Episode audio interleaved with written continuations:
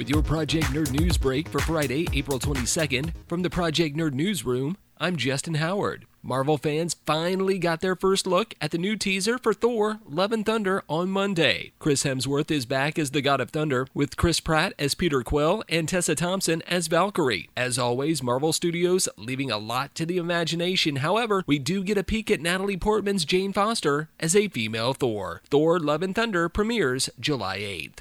ASAP Rocky was detained Wednesday in Los Angeles in connection with a 2021 shooting. In a statement, the LAPD stated Rocky was arrested on a charge of assault with a deadly weapon firearm. He was released later that day on a $550,000 bond. The case will be presented to the LA County District Attorney's Office. And finally, Rudy Giuliani was revealed as the masked singer on Wednesday, but the controversy behind his reveal was not as shocking as originally reported. Originally reported in February during the taping of the episode, Giuliani's reveal caused judges Robin Thicke and Ken Jeong to walk off the set. What aired on Fox was far less dramatic. When asked why he decided to participate on the show, Giuliani stated that he did it to show his granddaughter she should try things that are completely, quote, unlike you and unlikely, end quote. For the latest in pop culture, visit project-nerd.com. Find Project Nerd on YouTube, on social media, where you download your podcasts, and don't forget about PNTV coming soon to Roku, web, and mobile devices. This has been your Project Nerd News Break for Friday, April 22nd. From the Project Nerd Newsroom,